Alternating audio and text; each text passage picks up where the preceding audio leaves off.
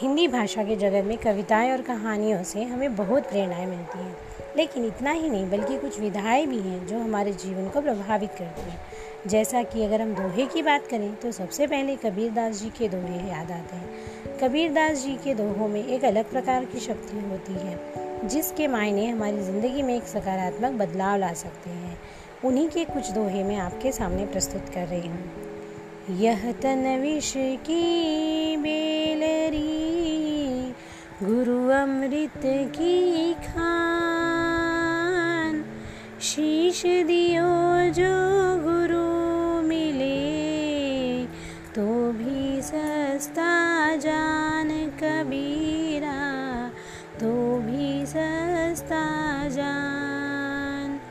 कबीरदास जी कहते हैं कि यह जो शरीर है, वो विष से भरा हुआ है। और गुरु हमारे लिए अमृत की खान है। अगर अपना सिर, अपना शीश देने के बदले में आपको कोई सच्चा गुरु मिले तो ये सौदा भी बहुत ही सस्ता है। ऐसी वाणी बोलिए, मन का पाखो और को शीतल करे। आप शीतल हो कबीरा, आप शीतल हो कबीरदास जी कहते हैं कि इंसान को ऐसी भाषा बोलनी चाहिए जो सुनने वाले के मन को बहुत अच्छी लगे। ऐसी भाषा दूसरे लोगों को तो सुख पहुंचाती ही है, इसके साथ खुद को भी बड़े आनंद का अनुभव होता है।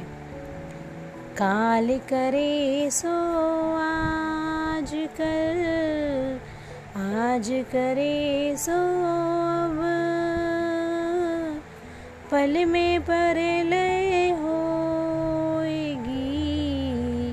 बहुरी करेगा कब कबीरा।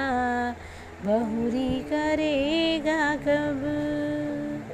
कबीरदास जी कहते हैं कि हमारे पास समय बहुत कम है। जो काम कल करना है, वो आज करो और जो आज करना है, वो अभी करो।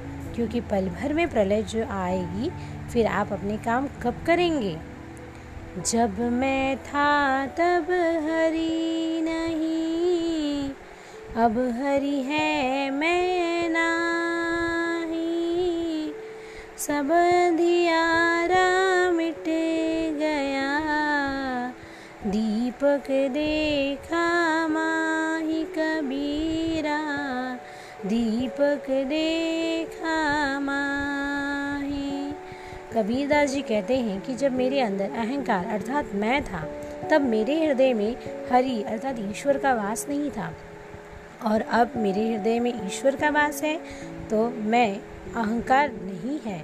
जब से मैंने गुरु रूपी दीपक को पाया है, तब से मेरे अंदर का अंधकार खत्म हो गया है।